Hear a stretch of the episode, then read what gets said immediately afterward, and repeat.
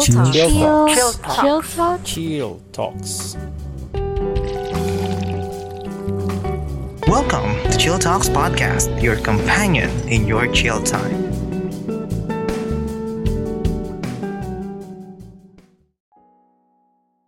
Okay, hello everyone, and welcome to another episode of Chill Talks Podcast where we discuss anything and everything over a cup of coffee. So I am your host, PJ, and this is another Chill Reacts episode. And this time, uh, I will be joined by JM Cruz. So if the name sounds familiar, he was the first uh, episode na, nireact, na nag-react kami ni Miss Iza and I think he was the one that started this. Nag-kick off na tuloy-tuloy yung uh, tuloy-tuloy yung series na ito because it was a huge success the first time. So we might why why ayun, might as well do it once more. And this time ang pag-uusapan namin is an episode by the Project of Beat podcast wherein they interviewed a cosplayer, a voice actress named Nicola Bernice Reyes. So before we dive into that, IJM, good evening and thank you so much for uh, ano? Thank you so much for being here and helping me react to this one.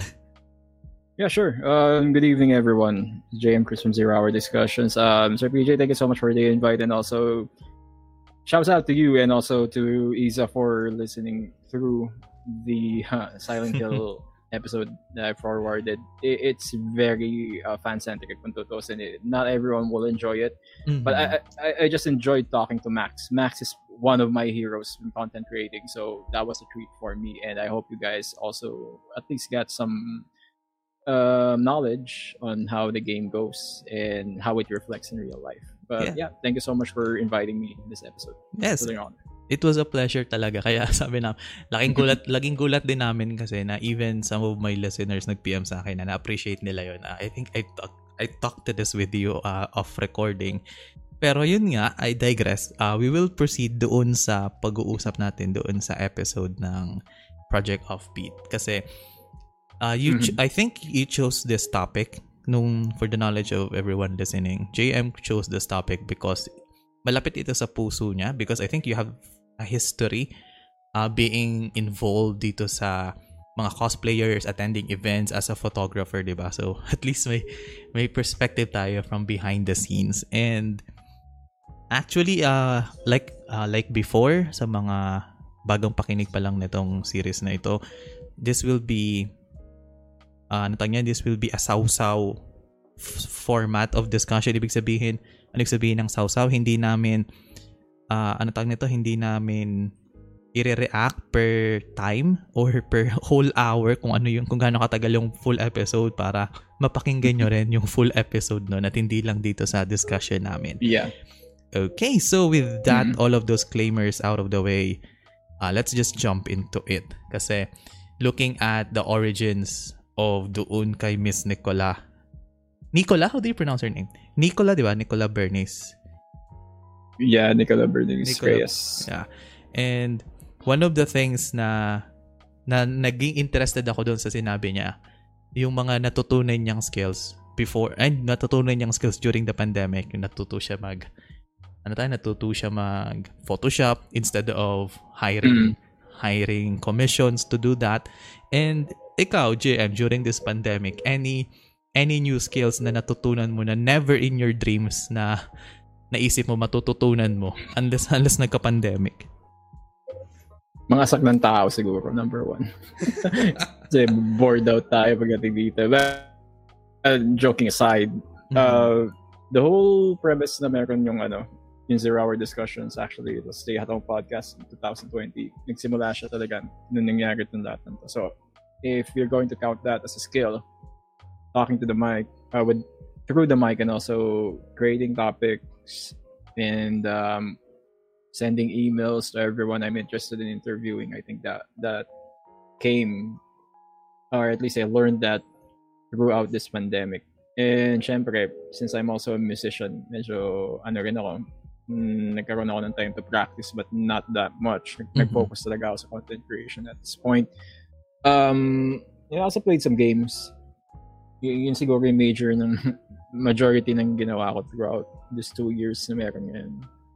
Uh, yeah, it, it, it was very hard. And I, I- could also praise or at least uh, give yung two two cents ko kay kay Burr na yeah ma- mahirap yung ginawa niya when, when you try to study something like Photoshop or even Lightroom na kailangan mo i-edit yung sarili mo that also takes a lot of time Mhm. and mm, mahirap siyang gawin talaga Yes. honestly dahil ginagawa ko siya before I was a pho- professional photographer before and also freelance eh kaya ako tinamad dahil hi- hindi hindi kaya hindi ko kaya eh.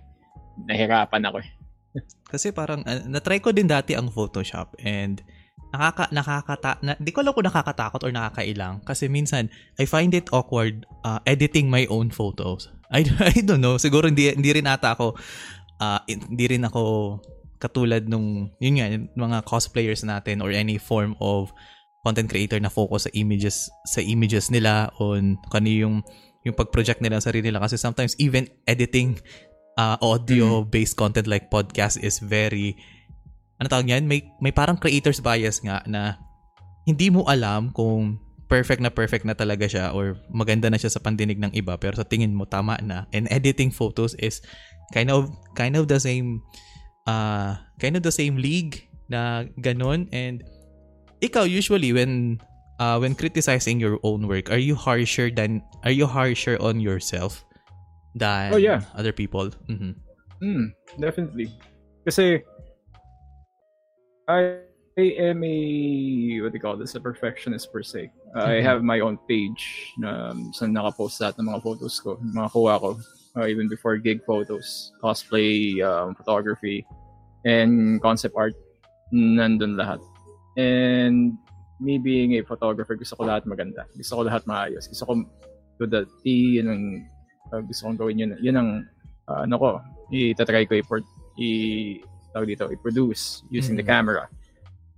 And if I don't do it right in the camera, there's no sense for me to even um, even thinking about sorry, even think about editing it into post processing or sending it to post processing kasi hindi ko naman nagawa ng tama eh. Mhm. So, ganun ako ka-perfectionist. Even sa pagtugtog, ganun din ako. Kaya naiirita yung mga kabanda ko sa akin. And, and tugtugan namin, it does require some sort of um, skill level, lalo na sa genre na tinutugtog namin. Mhm. Um, yeah, same with podcasting then, but I don't really um, feel the same way kasi yun sa inyo, mahirap yung ginagawa nyo. yun. I I don't really do post-processing. I do li- live shows. Though yun nga, umabot ng 4 to 5 hours yung usapan namin. Mhm. And that's also probably a skill.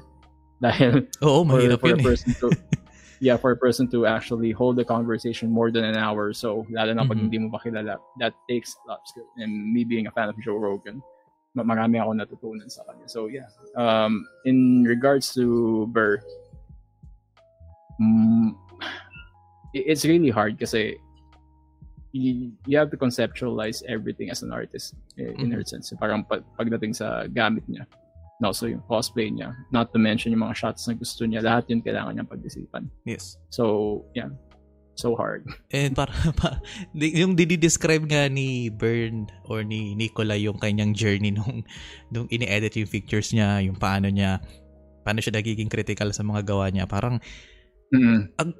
do you have time? Yun yung naano ko eh.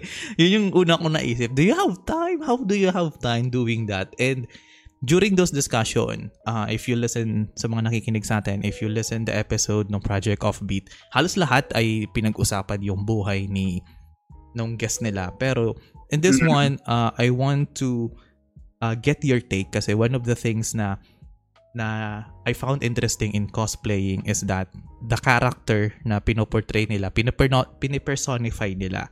And Mm. as a photographer na for sure il- countless cosplayers na ang nakunan mo ng litrato. Ano yung mga moments na pag sinashatan mo yung isang cosplayer na nasasabi na, na nasasabi mo na wow, na, nakukuha nung cosplayer na to yung character na pinoportray niya. That's go- that's going to be um, very subjective. Kasi may mga tao na, honestly, may mga tao gusto na mag-cosplay na gusto lang nila. Mhm. Uh, there, there are people na really passionate and they know the character in and out. And there, there's also people na nag-ano lang, nag-cosplay lang dahil napansin nilang pwedeng kumita. Mhm. So there's always going to be in between sa mga ganun. And the best way na malalaman mo kung talagang may passion yung tao sa ginagawa niya or yung cosplayer uh, yung cosplayer na portraying a certain um, character, you could see dun sa post nila. Mhm. And also when you get to approach them after taking the shot, pwede mo silang kausapin and get a, a bit of a feel kung ano yung love nila sa character na yun. But in a visual standpoint, sometimes may kita mo sa reference yun eh, kung paano sila mag-pose eh. Mhm. And me being a photographer, I could say na yung usually mga tao may ganun. eh, Yung mga pas- passionate when it comes to their cosplay, those are the people that you don't have to direct them on what they need to post.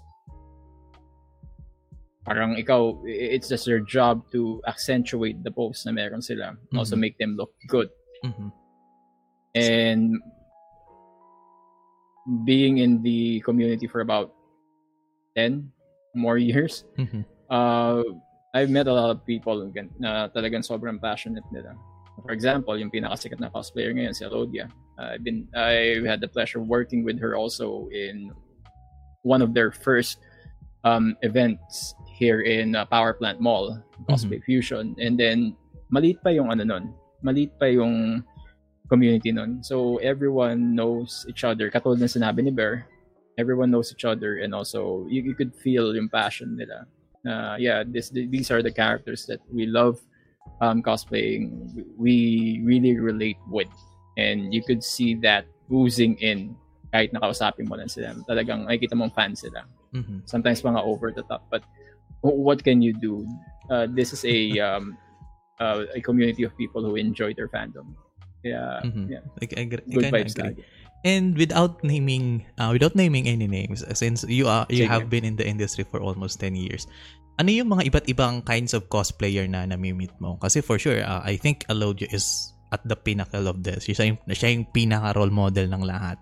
Pero aside from her, ano, sino yung mga mga nakikilala mo na naging masaya mo siyang masaya mo silang nakasama mga ibang cosplayer naman na nairita ka na na, na nakatrabaho sila. Oh kaya without naming any name so yung yung tipong ah na, na, na napa-question ka na, na question mo na yung sarili mo why am I why am I in this community when you meet certain I- kind of cosplayers? May ganun ka bang naranasan with those 10 years? Wi- with the um, I just like to dispel first also the the cosplay um thing is more of a community talaga. It's Mm-mm. not an industry like people would say. So just going um digging back on this one kaya nila nasasabing industry dahil kumikita yung tao dito but in reality no. Sa events sila kumikita not really in cosplay. But when when meeting people within the community any sort of community par- parang you have to treat this like you're in a business ano uh, a, a business event there are Mhm. people are going to piss you off there are people that you're going to connect with in an emotional level and there's just people na parang dinaanan mo lang and then wala thankfully marami akong nakilala within this community na I, I consider as friends for the Mhm. most part two of my best friends and closest I've met in this community pare-parehas kaming photographers. At one point, kami dalawa nung isa, uh, nag-cosplay na rin kami. Mhm. So, um, yeah. And uh, there, there are tons of people here na matatalino and not just uh, as a cosplayer, matatalino sila in real life. Uh, they're also empa- uh, empathetic towards other people. Uh, they, they love to share their passion and also help other uh, uh, other fans out if they want for, for, uh, for example, yan si ano si Bert, kita naman kung gaano siya enthusiastic with this episode.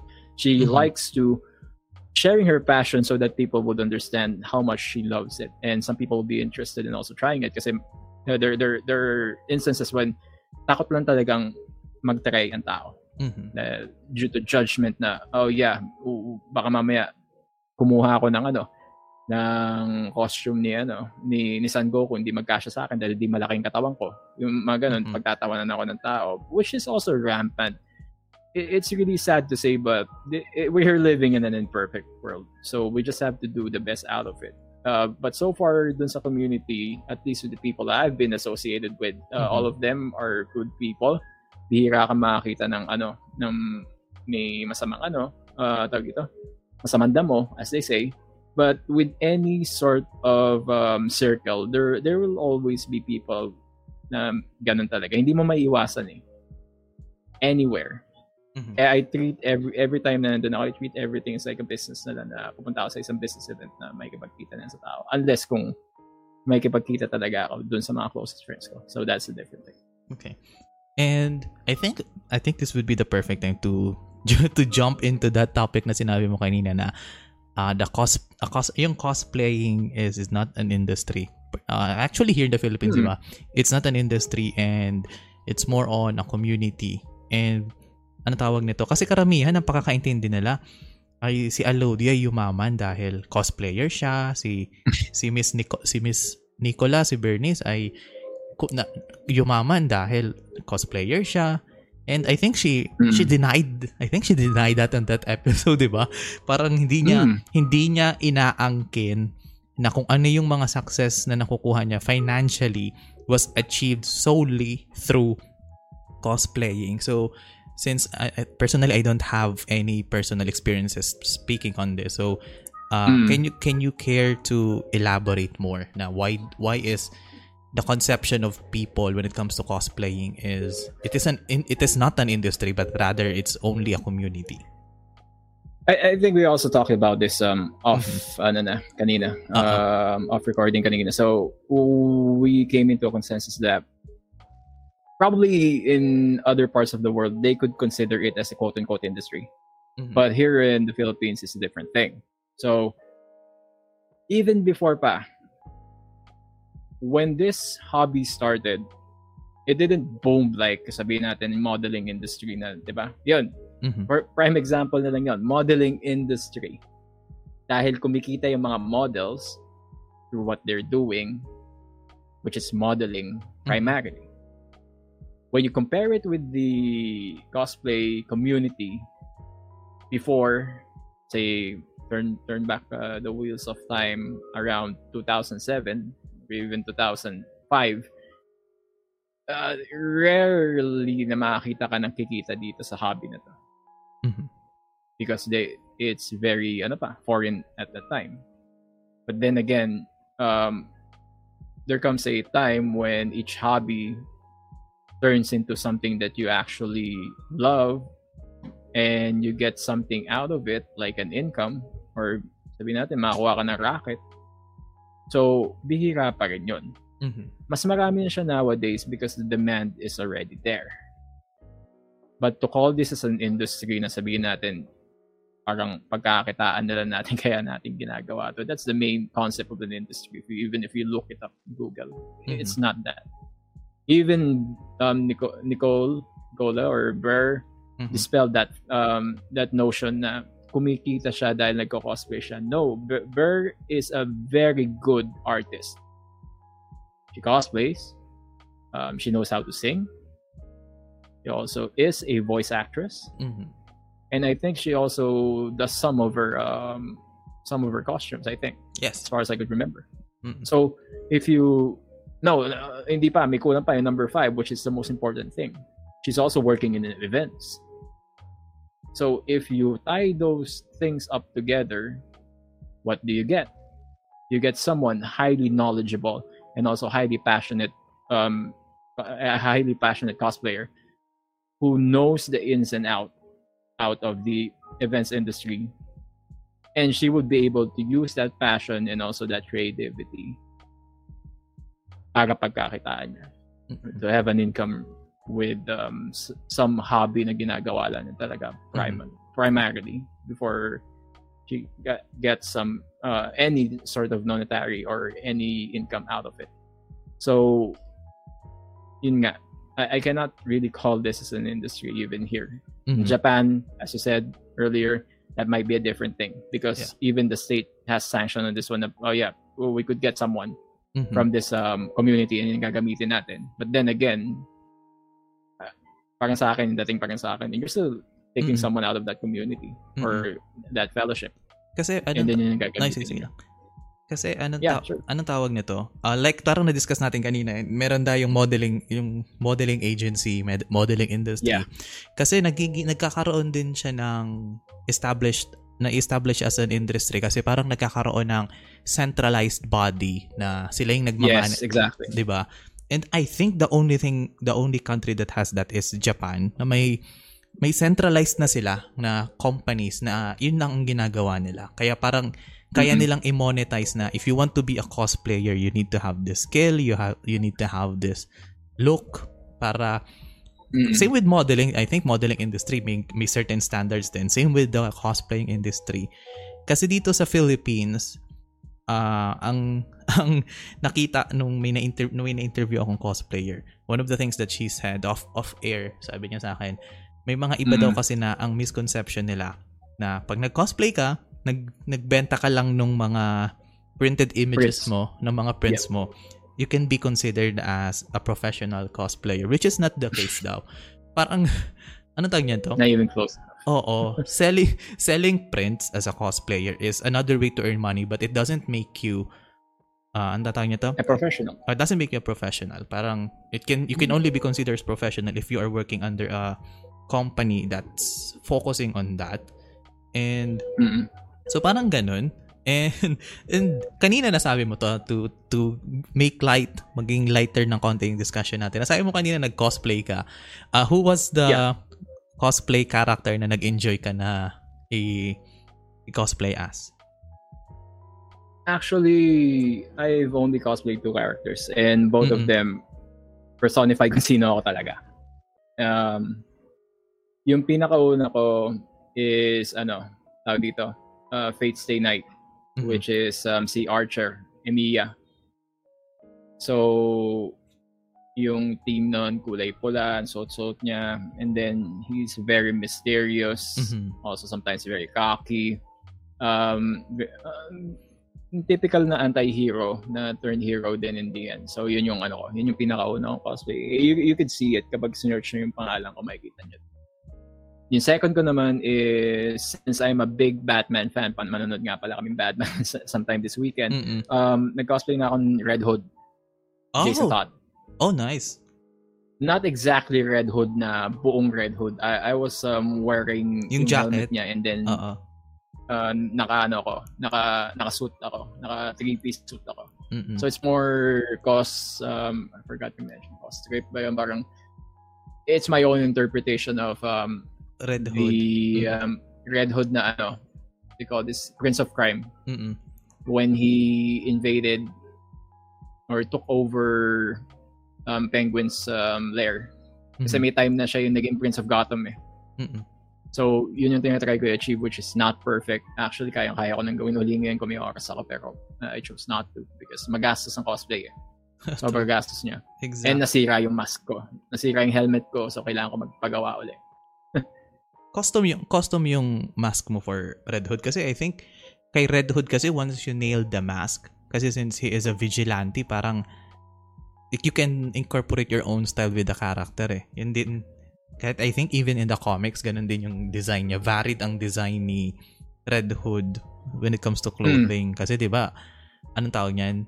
Napaka flexible niya na yung origin niya kasi 'di ba tumiwalas na siya as as Batman's ano as Batman's sidekick so nagsarili nagsarili na talaga siya noon so, good. Mm. and oh you mentioned pala uh, without without getting into spoilers uh worth it you will the time watching Batman will be worth it yun lang Oh yeah. yeah I, think ano, Mm-mm. uh, I'll be reserving siguro my judgment because that's what I do. I mean, I review films and Mm-mm. I'm a big fan of Nolan, the Nolan series, especially The Dark Knight and also Batman Begins. yeah kind Uh, same. I have fri- yeah, I have friends from the US and sinasabi na close The Dark Knight, but I doubt it because iba yung The Dark Knight kung tutusin. But, but iba siya we don't know. I mean, every year, lagi nila may bagong movie Mhm. and I haven't really been totally um, enjoying any of the Marvel. So I hope uh. Marvel se- uh, sorry series and also release. So I'm expecting DC to do something better. Lalo na to, ang tagal nito bago linabas eh. oo but this one Hmm. it's a on Three its hours long. On its own, Yeah. it's a good it's a good movie. On its own, without uh, if hindi mo siya i-compare, it's a very good movie. And Mm. wag na natin pag-usapan sa mga nakikinig. For sure, uh, Mm. maybe this will be released uh, habang showing na yung uh, yung Batman start starring uh, starring Enjoy. Robert Patterson. Enjoy kayo this weekend. Yeah. Manood na kayo. It's very fun. It's a very fun movie. And also, yun nga, pagdating sa selling of, ano tawag nito, selling of printed images, may mga, on your experiences, meron ka bang uh, unexpected things na nabenta mo? Or parang hindi mo ina-expect na isang certain project mo ay kikita ka? Kasi because you're just doing it out of out of fun or na lang, out of hobby mo lang talaga siya. May ganun ka rin bang ano? moments? Photographer ako. Mm-mm.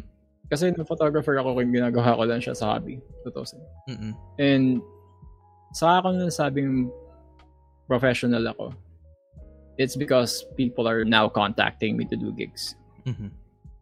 So, when people contact you to do gigs or something na ganun, and they want me to cover an event, cover a concert, primarily kasi before, panay concerts ang kino-cover ko, and masaya siya. Um, dami kong perks nun. Minsan nakakatulog pa ako sa hotel kung Mhm. nasan yung guest. May sarili akong kwarto. Uh, I enjoyed that time pero hindi ko siya nagtagal, parang isang taon lang. Uh, yeah, I also cover some, ano lang, small events like birthday parties, debuts, uh, some weddings na hindi ko na-enjoy mag-cover ng weddings. Mm. Uh, yeah, yun siguro yung extent nun. Mhm. Uh, pagdating naman sa banda ko, parang once pa lang kami nabayaran, pero hindi naman namin in-expect yun. We, ju- we just like to play Final Fantasy music. Yun, Mhm. yun ang gusto namin. Pero besides, no, wala pa yata. Those are those were the only ones na ginawa ko. Na Okay. kumita ako. Pero, eh, pero I think that would be, ano tayo niya, nakaka, nakakagulat na rin yun kasi yun nga, hindi mo naman talaga ine-expect. I think in photogra in your career as a photographer, parang in one way, the trajectory will be there kasi lalo na kung maganda, magaganda yung mga shots mo. Pero syempre, Mm. on, during the moment na kumukuha ka ng pictures during the concert, during sa mga cosplayers, never mo naman in-expect na, uy, baka may kumuha sa akin dito. Di ba? You're just doing out of fun. And, I I Mm. I think yung ano yung mindset na ganun, it, it only occurs when you're in a full-time gig. mhm. oh yeah, So- yeah, I can agree. Yeah, kapag cover ka na ng event, you would like to expect someone to at least give you oo. um, a calling card or get your information. Mm-mm. So, pagdating doon, yeah. But when it comes to casual shoots, um, inside gig, yung mga, tawag dito, yung bar gigs, even yung mga concerts na hindi ka bayad, eh, just don't expect anything. No, You no. just expect to have a good time. Mm. Yun lang naman yun. Kasi anong tawag nito? Another sa akin I think ang pinaka unexpected ko talaga is actually this this podcast na magugulat na lang ako. Ah, sabi kasi sa akin, someone suggested yung sumusunod. Oo, someone suggested to me na try ko daw mag-set up ng Patreon. Eh, ayoko, ayoko naman ng ganon. Kasi if I set up a Patreon, parang the pressure will be there na alam mo yun, may, kasi alam mo nang may nagbabayad sa'yo. May looming pressure na, na dapat monthly may ganito kang gawin. Ayoko ng ganon, especially given my full-time job as a teacher. Mm, uh, yeah, I Diba? agree. Sakit sa ulo yun. Pero ang sinabi ko, sige, try ko maglagay nung, nung Gcash ko. Hindi bank account. Try ko. Nung Isang araw, may, narinig, may na-receive ako. Someone sent this na may ganitong request ng topic. And doon, ayun, eh, actually, nagulat ako na never I expected dito sa Philippines na may gagawa nun. Ex- kung US, I think kung US, pwede kasi Yeah. very uh, very popular ang kanya ang kanilang donation culture sa atin. Ang donation culture natin, pag sinabi mong donation ay Iya ka pa dito eh. oo, oo mahihiya ka pa maghingi ng donation dito. Kung nung nakita ko, that was very unexpected and there was one time, hindi ko napapangalanan yung nagpadala. Someone sent me 2,500 pesos to talk about sex. Yung Mm. talagang detailed detailed talks about sex. Ang ginawa ko, ah, uh, ko yung number, binalik ko yung 2.5. Ayoko to pag-usapan. Mahirap kasi. Kaya at least yun, pag ganun kasi, you have, you, you, ayun na, pag Gcash kasi, I have the power to return the money. Mm. If that makes sense, di ba? Kasi parang, nakaka-pressure kung lahat ng topics i-accept mo. And ito pala, uh, speaking of uh, cosplayers, kasi parang hindi naman at I don't think that na-mention to dun sa episode nung nung Project Offbeat. In your Mm. professional opinion as being in the in, being in the community for so long, ano yung mga kailangan ng gawin ng mga aspiring cosplayers? Kasi for sure, if you are cosplaying, there is subconsciously parang gusto mong manotice ka, di ba? Kasi before, before the pandemic, you you can go to events, you can coordinate Mhm. with other people. Pero ngayong nag evolve na ang communities, ano ang best way for someone who is starting to grow their presence as a cosplayer? I think if I was to reflect throughout the years, Mhm. gradually, it already changed. Because when we started hanging out before, uh, th- th- this this was around mid 2000s. Ano lang eh, the people are not even perfectionists pagdating sa ano nila, sa mga costumes nila. The Mhm. main important thing is that they portray characters that they love. That- That's the number one. Mhm. I think that essence shouldn't be lost in people who would like to try this um, hobby. Because if you don't even know the character, why are you even doing it in the first place? Is it just because it, it was a trend that you, uh, you like to join in? Is it something famous that you just like to dip your fingers in? So if you're going to start this, you, you, you have to first segregate muna kung anong gusto mong gawin. Uh, wha- what is a character that I really love? What is a character that I enjoy seeing and also relate with? Sometimes it would not even fit the dimensions na meron ka, physical form, Mhm. but that's okay. Because as with other hobbies and also passion, you are just passionate about the character. There, there's really no room for people to tell you what to do and what not to do unless katulad nga ng sinabi kanina, if this turns out to be an industry na parang centralized na lahat, there will be rules or whatsoever. Mhm. So, dun na lang. So, my main advice for people who'd like to start this, just enjoy the anime or whatever you'd like to watch first. Get to know the character uh, that you'd like to cosplay and see first kung ano yung ano nyo. Um, what would be your emotional connection to that? Do you also have the money to do it? Do you also have um, the source of income to pursue such hobby? Mhm. kasi mahal din siya. Burr already mentioned it na uh, to cut cost, she needed to do some of the um the, the stuff na kailangan niyang gamitin. Mhm. And you also need to develop that some some sort of uh, skill when it comes to creating kung talagang wala kang pera. And that requires a lot of uh, time. So, to cut it short, siguro yun yung number one ko. You have to know first muna kung ano yung gusto mo i-cosplay. Regardless kung anong opinion ng ibang tao. And also, don't let the bad opinion of other other people pull you down and also discourage you. Everyone will have bad days. Even me Mhm. uh, uh, maraming nag-criticize sa ano ko. Um, sa um, Archer cosplay ko kasi first and foremost, I didn't wear a wig. But when they approached me, they felt na parang, oh yeah, this guy feels a lot like Emiya Mhm. rather than looks like him. Because to be honest, not everyone will be able to do that perfect cosplay. Unless magbuno ka ng pera and also oras mo to do it. Practice and also making sure that before you launch this cosplay, uh, perfect na yung ano mo, yung mga props mo and also yung costume mo Mhm. and also how the the, the character talks, how the character moves, kailangan alam mo na you have to know all of those details if you'd like to get at least the, the near perfect cosplay na sinasabi nila. Yeah. But treat it as a hobby lang. You, you just have to treat it something you enjoy. You came into this um, community knowing na gusto ko lang mag-enjoy, gusto ko lang i-portray yung character. I want to live in this fandom um, probably once in my life and let's try kung talagang gusto ko nga. Sometimes kasi may mga tao na once na magka-cosplay, hindi na nila uulitin ulit. Because they know kung gaano kahirap. Mhm. And it, demand, it demands a lot of um, uh, finances and also demands a lot of time. Mhm. Hindi, hindi biro yung pupunta ka sa isang convention and then lalo na pag ikaw lang mag-isa. Ay, it's true. not a yeah, it's not a um a very easy task for you to um drag around so many bags or so many um dito, items especially if you're wearing a mecha or you're cosplaying a robot Mm.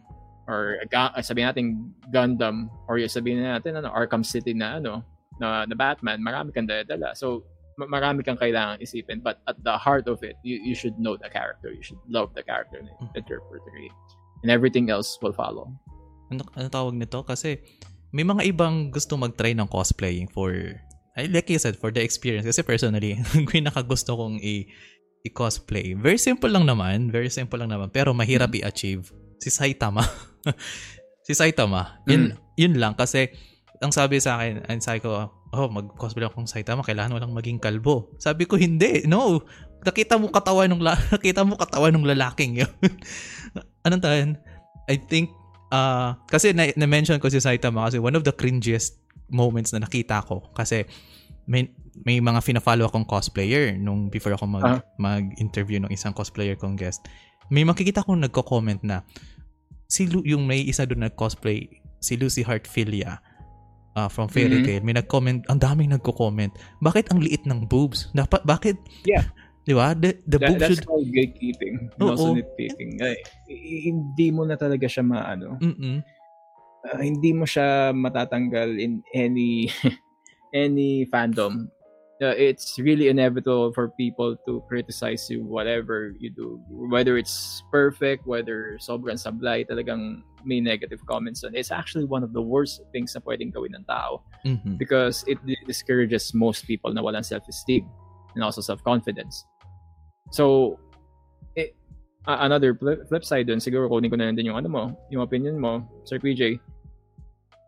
Do you think dapat bang pumasok yung mga taong mababa yung self-esteem or mahina, ano, hindi nila matanggap yung rejection pagdating sa ganitong klaseng ano, um, hobby. Kasi, ayun nga, nakaka-demoralize yung ganun eh. Oh, true.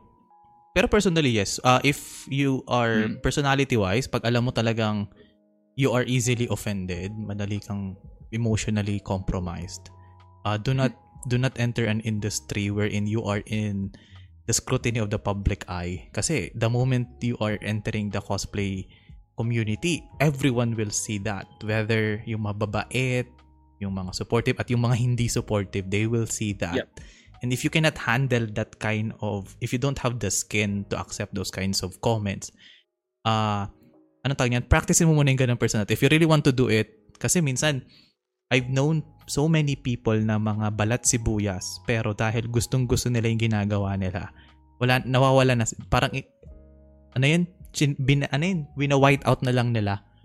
Minamaster, minamaster nila yung ganun. But if you cannot handle that kind of, ano, wag na muna. Practice na lang muna developing that kind of attitude. Then, go back to posting images. Actually, I just saw something here. Mm-mm. Gusto sanang basahin kaso medyo mahaba siya. Sobrang haba. Uh, I have a friend here in na cosplayer and she is dispelling the common con- misconception in the community. Mhm. So, siguro basahin ko lang yung ano, yung Ah, sige, five. Sige, sige lang. Go. That's fine. Mm-mm. Yeah, that's fine. so, number one, um, if you're a cosplayer, you're getting paid. Yes and no. Uh, there are full-time cosplayers who are uh, who really get paid by cosplaying. Those who are famous to be regarded as a convention guest, Mhm. Patreon, coffee users, or those Ko-Fi, or those who are chosen to be a brand ambassador to cosplay for a certain company during promotions and conventions. And there are those who just do it and enjoy it as a hobby. So dun pa lang, marami na talaga tayong pwede pag-usapan. Number two, if you're not a cosplayer and you're friends with some famous cosplayer, hindi ko sabihin yung pangalan, banggit ko na kanina, Mm-mm. so hindi totoo yon. Not all. Yes, we know um, we know about them, but it doesn't mean everyone in the community are rubbing elbows with those big names. Number three um, is a cosplayer the same as a mascot. A mascot is um, a human, or animal, or whatever object um, thought to bring luck or anything used to re- represent a group with a common public identity, such as a school, profession, professional sports team, society, blah blah blah. If a cosplayer is hired to promote a booth in a way it is the same is uh, in a way it is the same as mascoting because they represent a brand name. Series or a game that they are paid to promote. Performers are different though. Cosplayers who are hired for birthday parties are called performers So, siguro ganun na, sobrang haba eh. So, doon pa lang, we, we could see that there are different facets dito na hindi talaga nag involve yung cosplay and also yung industry. Mhm. There are some standards na kailangan gawin. And it's really just a hobby talaga na Yes. parang swertehin ka na lang kung makukuha ka. And ano tawag nito, I love the distinction doon sa sinabi mo kanina na uh, a cosplayer is very different from being a performer. Kasi minsan may mga cosplayer na they are just applying the costume kasi gusto lang talaga nila gawin at may iba na may iba naman na they wear the costume at the same time magpe-perform sila with that costume. I think those those two are very different things. And sa mata ng tao, Mm. they just see that as the same thing kasi you're just you're just having you're just portraying a character and what's the difference if you are acting like them or not, 'di ba? Pero Yeah. Yun nga, minsan sa mga mga tao kasi madali we just prefer those things na we just prefer the things na madali lang natin intindihin, di ba?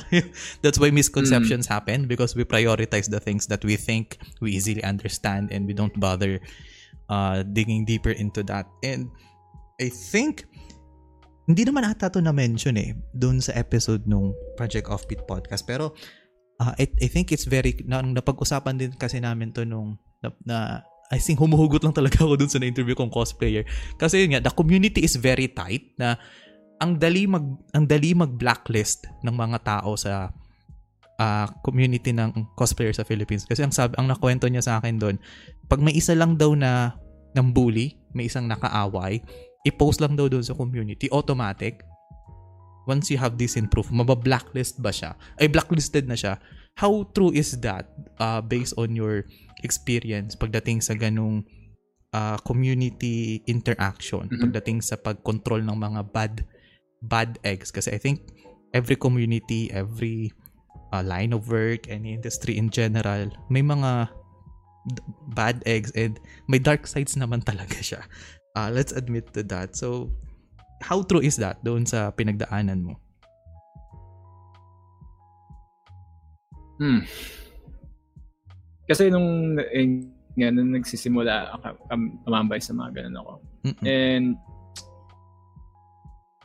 nung panahon na yon hindi balat sibuyas sa mga tao. Mm.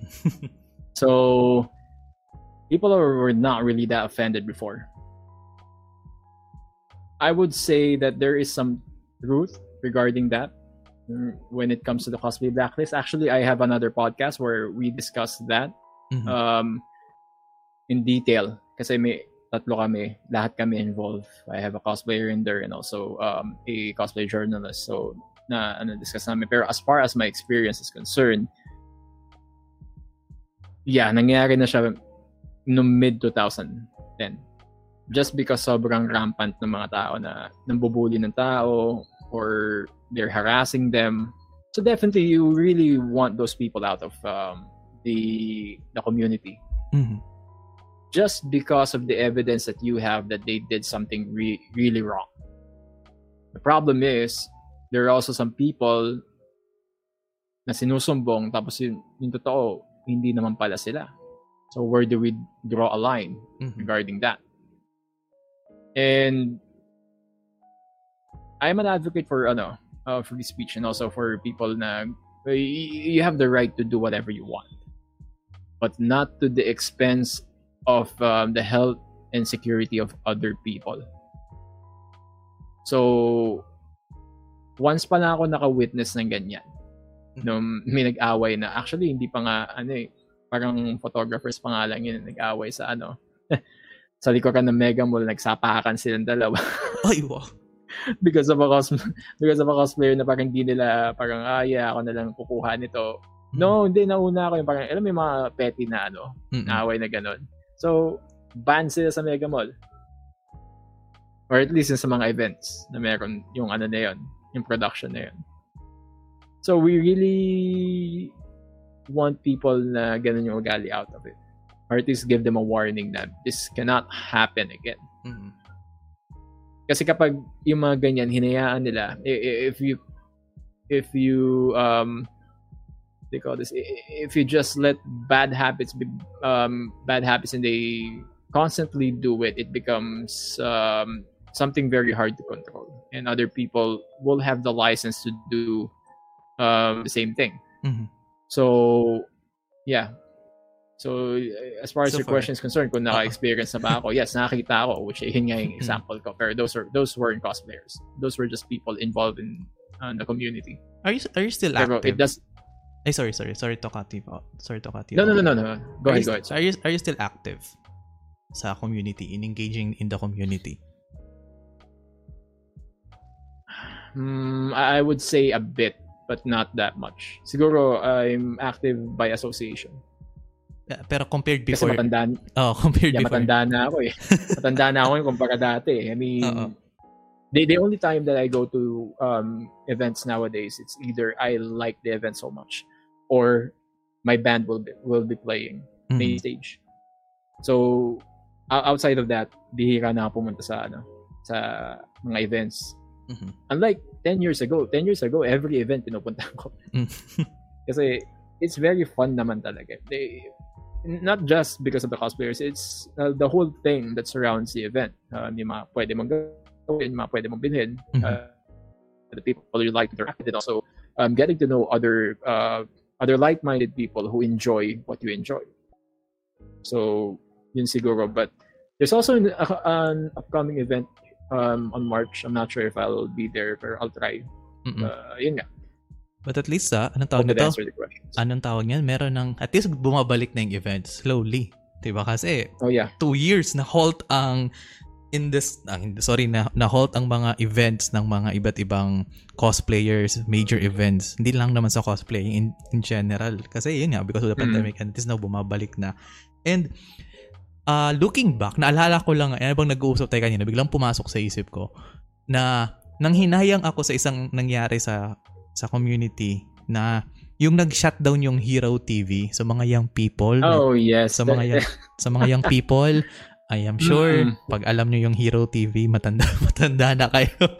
Pero if ano tag niyan? Uh, for the knowledge muna before we discuss before JM and Yeah, I sure. discuss this for the knowledge of everyone. Hero TV was a channel, a TV channel na kung saan doon laging nagpi-play ng iba't ibang anime pero in Tagalog dub. Lahat sila dubbed and the the ano yun, ang maganda dun sa anime channel na yon na Hero TV, parang ito yung naging starting point in connecting so many cosplayers, so many anime watchers because may mga alam ko, alam ko maraming events na ah, sponsored by Hero TV, sila yung nagsimula. And actually ang mga commercials ng Hero TV, hindi siya katulad nung let's say ABS-CBN, GMA na may mga produkto. Ang commercial ng Wala. Hero TV are anime themselves. Iba't Anime ibang din. anime din, di ba? So, nung time na yon for sure, you are ano tawag niyan, mas involved ka doon sa event. How did the in ay sorry, nasasana ako sa industry. How did the community took that big hit nung nag-shutdown ng Hero TV? Honestly, hindi ko siya ramdam. Mm. Uh, the main reason why is Hero TV was probably one of the most influential um, piece of media na meron back then. But the problem is, as years pass by, we have this thing called the internet. Mm-mm. And then, onti-onti na nawala ng value yung Hero TV kung tutusin. Mm-mm. It's because you- YouTube, di ba? Na, na, nagkaroon na ng Hero TV even before YouTube eh. Ah, yes. So, when looking back, nung tinitignan ko nga, 2005 yung Hero TV. Back then na hindi pa ganun kasikat yung YouTube or at least most content you could still you could just access it through TV, also paid television. So, ganun kadami yung ano, ganun kadami yung um ganun sorry, ganun kay influential yung Hero TV before. And then they also have other events na inaano nila, ginagawa nila. And I think most notably parang sa UP yata eh, as far as I could remember. Pero as the years pass by, medyo umunti na rin ng umunti yung ano, yung interest ng tao sa hero because you could either stream um, through Netflix, you could stream to YouTube na mga gusto mong panoorin. Parang medyo nawalan na rin ng onting ano, yung importance yung ano, ni Hero TV. But for the people na naging fans nito, pinapanood pa rin talaga nila. And for their involvement in the events. Uh, and to sabihin ko na in the event, events industry in cosplay. Malaki din sila dati. Mhm. but then again pumapasok din dito yung mga ibang ano iba mga ibang producers uh, different production team that also have their own names na nakapag-build up din ng ano nila um nakapag-build up din ng sarili nilang brand sa sumikat na. So little by little medyo hindi na rin ganun kakilala yung Hero TV even if you ask people na nagkaroon na ng ano or at least got involved around 2010 onwards hindi na nila maaalala to parang tayo-tayo na lang talaga makakaalala ng Hero TV, to be honest. And it's very funny because one of the last interviews ng Hero TV, dapat kasama yung banda ko doon. Kinuha na nila kami ng footage, in-interview nila kami, and then hindi lumabas. So Hero TV, labas nyo naman. eh. Sayang. eh. 2018, 2018 yun. But yeah, I, I miss it because you, you could see that eh, kung gaano sila ka-passionate Mhm. when um, spreading out anime. Uh, kasi before ngayon nga, hin- hindi naman ganun ka-accessible yung anime talaga. eh. Mhm. It's ve- we are very lucky because Hero was a 24 by 7 um, paid Yes. channel talaga. Yes. Actually, yes. Yun din yung nagustuhan ko doon. 24-7 siya. anytime, gising Oo. ka ng umaga or pag madaling araw, kunyari tulog yung nanay mo or parents mo, pwede ka manood, Mhm. di ba? And may time slots din sila. Yun din yung ano. Mm. Hindi siya yung katulad ng iba na random lang na nag-show. At least talagang systematic Yes. sila. And pag may new season talagang uh, pinopromote nila. And also, I think yung, ano tawag yan? Ah, no, alala ko pa noon eh. Kasi during nung early, nung mga nag-air pa yung Hero TV, nag, na-release yung Attack on Titan. And Mhm. I was this one na, ano kaya, ano kaya, ano kaya na itong Attack on Titan pag, pag tinagalog dub? Kasi I think during those times, uh, Filipino voice actors talagang Uh, yeah. tinitingala sila. They are being interviewed. Talagang pinipray sila for their performances. Pero all that faded noong na-discover ng mga anime watchers ang Japanese dub. Nung Yeah. lumabas yung appreciation ng Japanese dub, nawala. As in, ang bilis nawala nung appreciation ng Tagalog uh, Tagalog voice industry natin when it comes to anime. And it's I think one of a kind experience na hindi may experience na ng mga future generations. Yung impact na nagawa ng Hero TV to the community. Kasi it was a pillar na alala ko yun ang usapan namin dati. Uy nanonood ka ng Hero? Nanonood ka ng Hero? Parang it's Yes. it's a point of conversation na ang ganda sana and sayang nga sayang hindi siya hindi siya na reincarnate even in the social media scene. Sayang nga eh. Hmm, kasi the, the the weakest oh sorry the, the the main thing here is it wasn't as sustainable as ano let's say Cartoon Network. ah yes. Yeah, it- it's a lack of lack of funds and also the lack of ano um, people watching. And again, you have to at- attribute it with the rise of the internet, the rise of um, uh, sailing the high seas. Sabi Mhm. nila.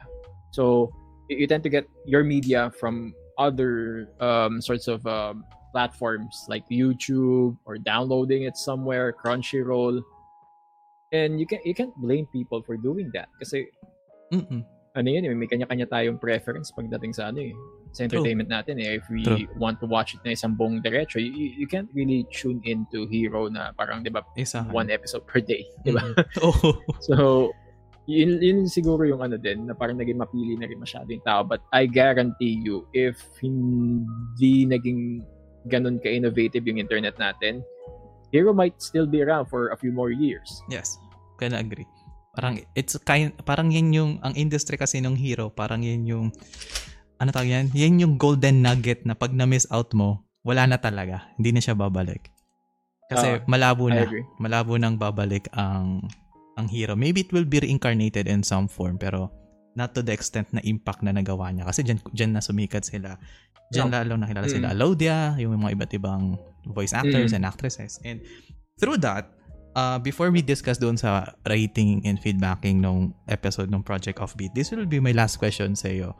Na, I am, kasi, di ba napag-usapan ko, nasabi ko kanina yung Attack on Titan. And one of the things na I found weird is that people are shaming other people or particularly anime anime fans, yung quote-unquote devoted anime fans, they are shaming people for liking mainstream uh, animes like let's say Jujutsu Kaisen, Demon Slayer, Attack on Titan, yung mga considered Mhm. na hyped up anime. So, on your part, Yeah.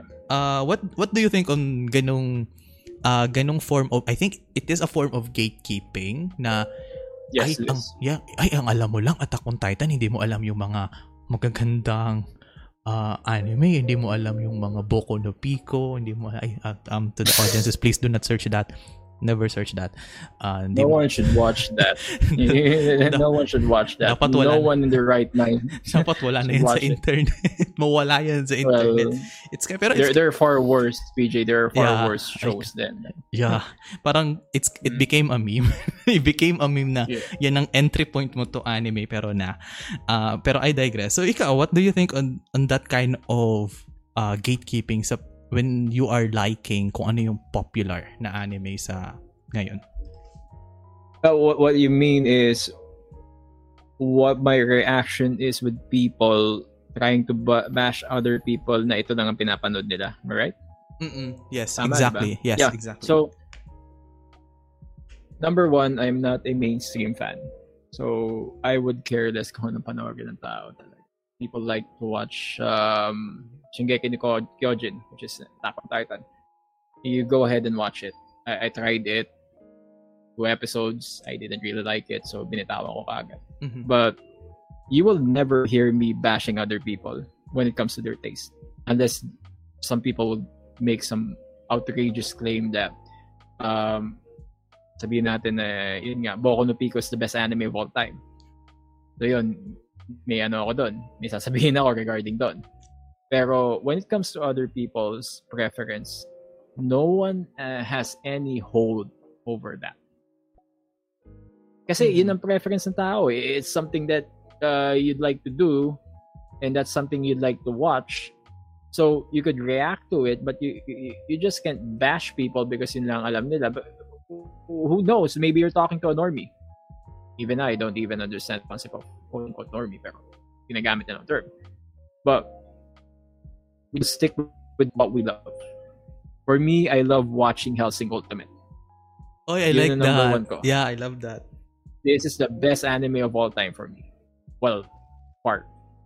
Parang yun na yung number two. Number one would be traditional Dragon Ball. Uh, big fan of Dragon Ball. Lumaki ako. So, nabutan ko lahat ng iterations of Dragon Ball. And Slam Dunk, fan din ako. Samurai X, R- Rurouni Kenshin, fan din ako.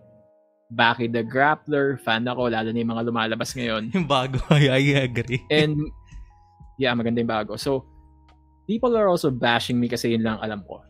But I, siguro yung reaction ko is, it doesn't matter because at least nanonood ako. Hindi ako nagpapanggap ng something na hindi ko alam. Mm-mm. Kasi there's a fi- there's a difference when people na sabihin nilang fans sila ng ganito and then pag tinanong mo wala silang alam. Rather than, ito yung limited knowledge ko because this is something that I just watched. This is just the um, part of anime that I enjoyed. This is just a character that I love out of that anime. So, yung pag-gatekeep ng ganun, I I just wish people would stop Mhm. if it's not going to harm the fandom. Kasi yun yun ang nakaka-turn off dun eh. Once you bash someone with limited knowledge na hindi naman niya pinagayabang na magaling siya or alam niya lahat, they'll be turned off and probably not not even consider watching that anime moving forward.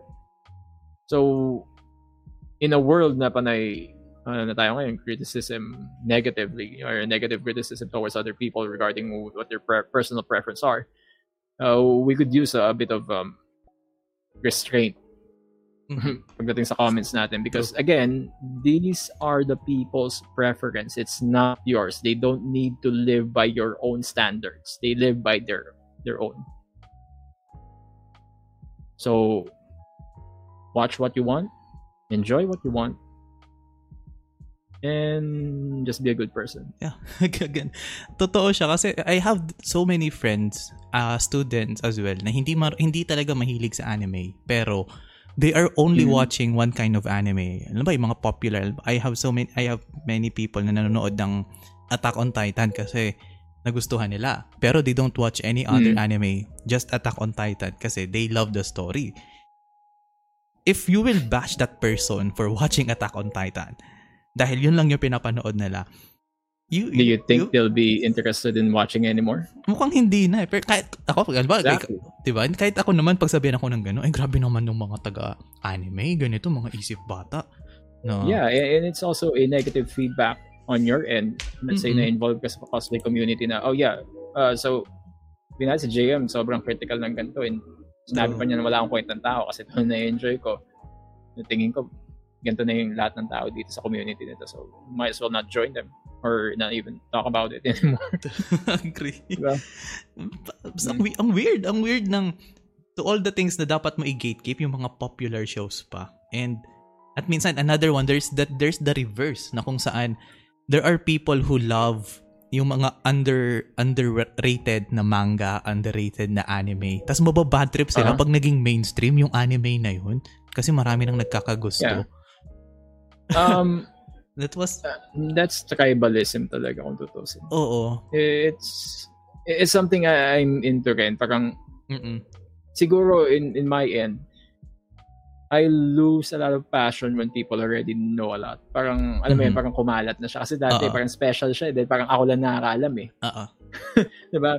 Um, and also, I try to spread it as much as I can. Pero nalaman mo, ah, sobrang dami na pala na tao nakakaalam. So, no, no Mhm. one really wants to hear what I want to say. That, that was my attitude before. And wala namang ano eh, tawag dito. You don't get anything good out of it. You're, you're, you're just living in your own fantasy world that oh I need to put a um, place a what they call this um a cage where my favorite animes are and then no one will be able to know it and it limits your um talking points to other people na fan din ng anime kasi ayaw mong ano eh share na alam mo pala yung ganto ganyan Kaya nga eh. Pero di ba mas, So- nakakabo- di ba mas nakaka-boring yun na walang nakakaalam ng kung ano yung gusto, kung ano yung hilig mong anime. I don't know. Maybe some Hmm. people enjoy that kind of thing. Pero uh, hopefully I can understand it's it. just yeah. it's just ano, it, it's just people being people. To be honest, um, there there there's some attitudes na ganon. Sometimes introverts daw and also extroverts. Iba. Mm-mm. Eh, there there are a lot of factors regarding it, Yeah. but in the end, we're just talking about fictional characters and also fictional series. So True. what's the big deal? Yeah, yung tipo Just share what, ano tawag yan? what you have. Let people enjoy let people enjoy their Mm. own ano, their own shit. Why why, why interfere, 'di ba? And uh, Hmm. ending this episode, ah sa mga nakikinig, oh, 'di ba? Wala halos walang wala kayong related na, na wala kayong masyadong narinig sa amin na related doon sa episode nila Project Offbeat because we want you to listen to that full episode. Because if we discuss everything point by point, wala na.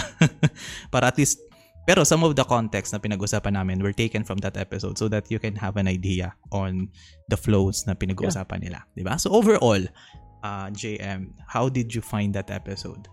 The the way they explore the topic since you are more uh, more involved in the community than I am. I think when looking into that um, episode alone, it's it's going to be a mixed bag of um, emotions and also reactions from people who are involved in the, community. Mhm. And you have to understand that the interviewers Project Offbeat are coming from an outsider's perspective. Mhm. They really don't know anything about the cosplay community to begin with, and they I, I think they're doing it uh, with a good heart and also a good purpose.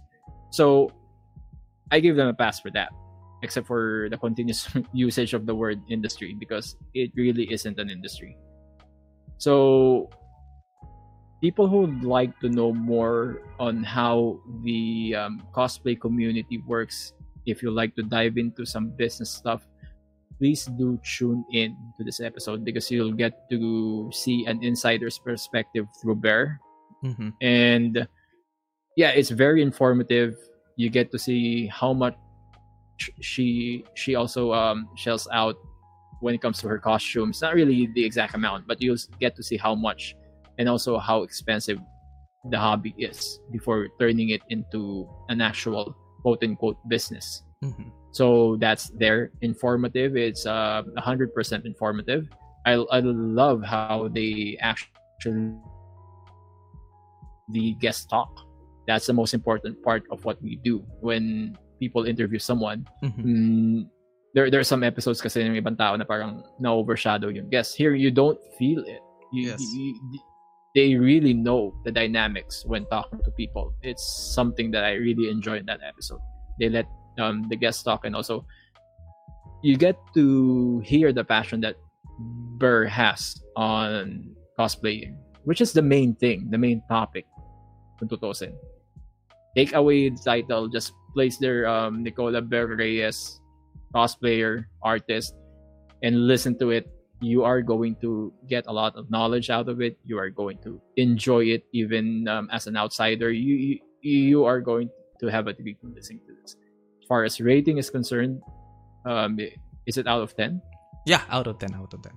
out of 10 um for being this precise informative and also fun uh, i could give it at around an 8.5 Okay.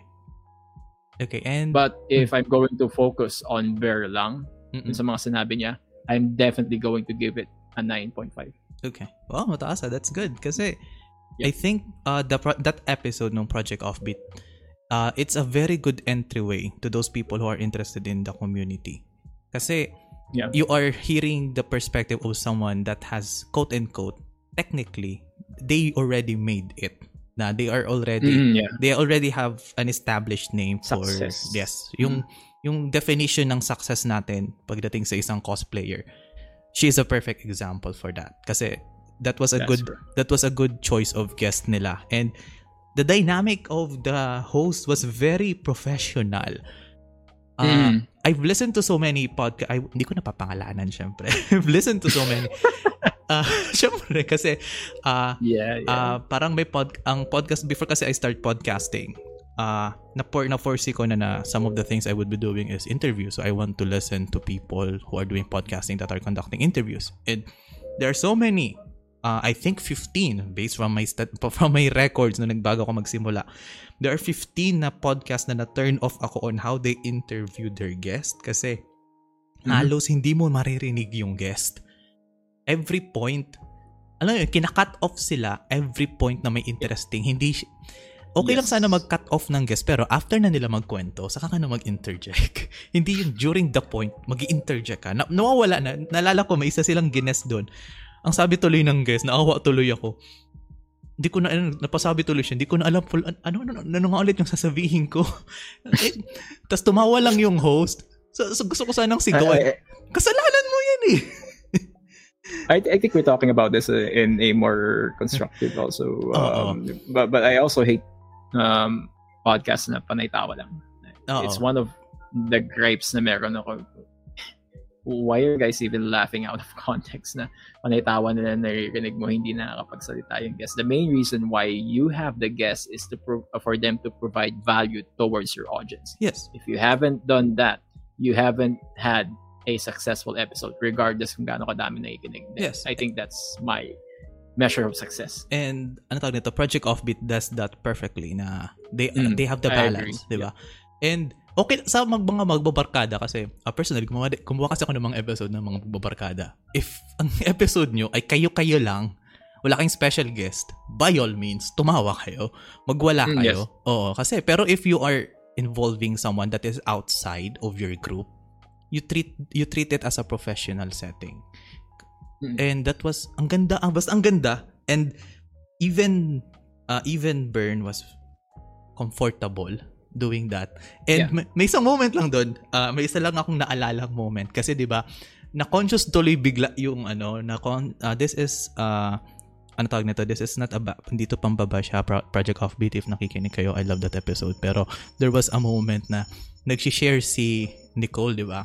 Si, si Bern. After niya mag-share, may isang, may nag-comment yung isang host. Ang dami, ay wow, ang dami ng, ah, ah, this is not con- quote in quote, ah, direct quote, parang yung context lang na, ay wow, ang, ang dami nang nasasabi ni ano, ang dami nang nasasabi ng guest natin. Parang ganon, acknowledging that. Na-conscious tuloy yung guest na, ay sorry po kung masyado kung maraming nasasabi. sorry lang kasi parang I made those kind of mistakes then when interviewing na ina-acknowledge ko na ang dami, wow, ang dami mong nasasabi. Parang nakaka... It, it could have it could have been worded better. Y- yun na Oo, siguro. yeah, it could have been worded better. But other than that, the, the everything was good. Kasi parang sinalo siya, ang bilis nung pagsalo ng isa niyang co-host na, uh, Mm, but yes. that's okay, di ba? Pero I think it would turn out very differently pag walang sumalo nung statement na yun. kasi Yes, um, kasi 'di ba na, ano na eh, the cosplayer felt a bit uncomfortable and some people who are just Mm-mm. starting this hobby, they really don't know how to react Mm-mm. when the guest says something said or says something like that. You have to rec- um, do something to recover or at least um, make it a bit more comfortable for that Right. person to speak more. No, let's go ahead. No, Yeah. I'd like you to continue Yeah, because I'm yeah, I, I, we're learning a lot from you. So let's go ahead and yeah, tell me more. Mga Mhm. ganon. So it, it really comes with ano din eh. I, I know you've been been doing this for quite some time na rin. So between you and me, kaya nating gawin yon. Mm-mm. May, may mga tao kasi na hindi pa nila kaya. So naman. in this regards, parang the- a small comment sometimes turns out to be a big deal deal Mm-mm. dun sa guest kapag hindi nila naintindihan na maayos. Mm-mm. And parang hindi naman ano, doon naman sa doon naman doon sa host na nag-comment no na mention ko. I think No, it's not a knock. Oo. it's not a knock on him. Oo, talaga. it's not a knock on him. At at the same time naman, I am sure his intention on saying that is not to uh to make the guest feel awkward. Parang ang minimin niya lang is, wow, ang dami mong nakikwento. ang They're dami- astonished. Oo, basically, na-acknowledge na, parang yun nga, it, it could have been worded better. But I think that's Mm. the beau- that's the beauty of having two two or more close people na kinabibilangan mo kasi one can detect if the guest is being uncomfortable and that person the gets niya na for sure an anong tawag niyan I think ang interview nila face to face yun di ba or maybe nakikita nila yung ah, isa't isa webcam or physical I don't know pero I, I think ano, I think- naka-webcam sila. Naka-webcam Yeah. sila, di ba? I am sure nakita nung isa yung expression ng guest. Kaya na, nasinalo niya agad. And that was a good thing. So, commendable for the teamwork. But again, ha, that, that was just a neat, hindi naman nitpick. That was just an observation. Kasi I think uh, most interviewers made that mistake. Even I made that mistake. Having that kind of Mm. side comment. That's very normal kasi if you are, if you're being amazed from a guest, parang ma- ma- mako-comment mo talaga yun. At, and, and I then, subconsciously, yeah. Di ba, nun, sorry off topic na to, and nung natackle niyo yung ano ko yung episode ko, Mm-mm. kinakabahan ako ng todo. Kay, kay Max. Sobra. It's not obvious in the way I talk to him, pero deep inside po siya, nagpa-fanboy ako because this is a person I've looked up to. So everything else pwedeng, everything would go wrong talaga. Mm-mm.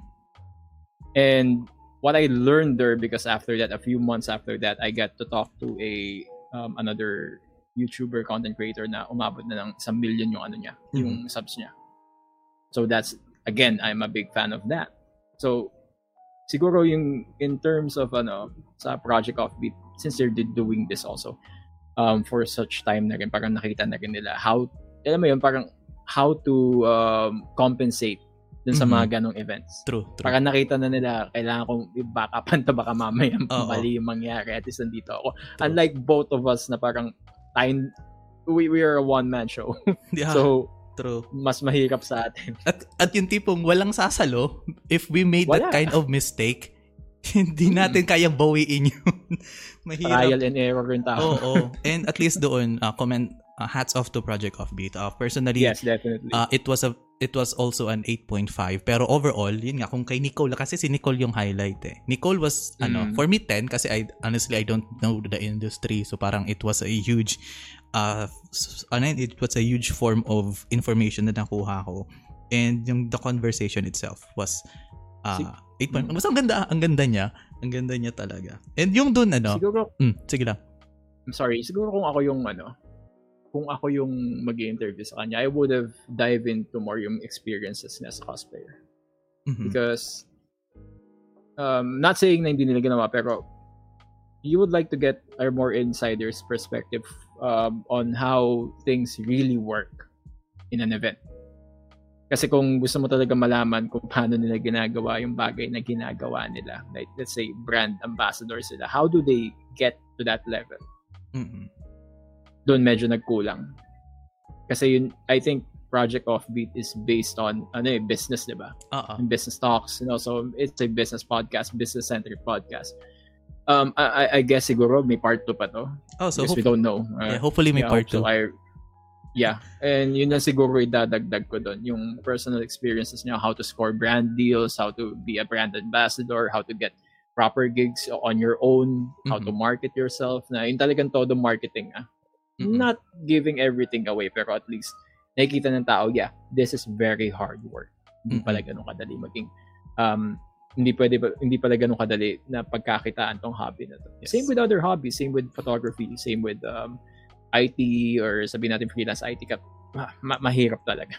True, I agree. And anong tawag nito? Uh, for the benefit of everyone listening, lahat ng links nung podcast nung off Project Offbeat, pati yung minention mo kanina, I want to add it sa sa baba. Yung industry secrets nung nag-usap kayo nung yung na-mention mo kanina. Mm.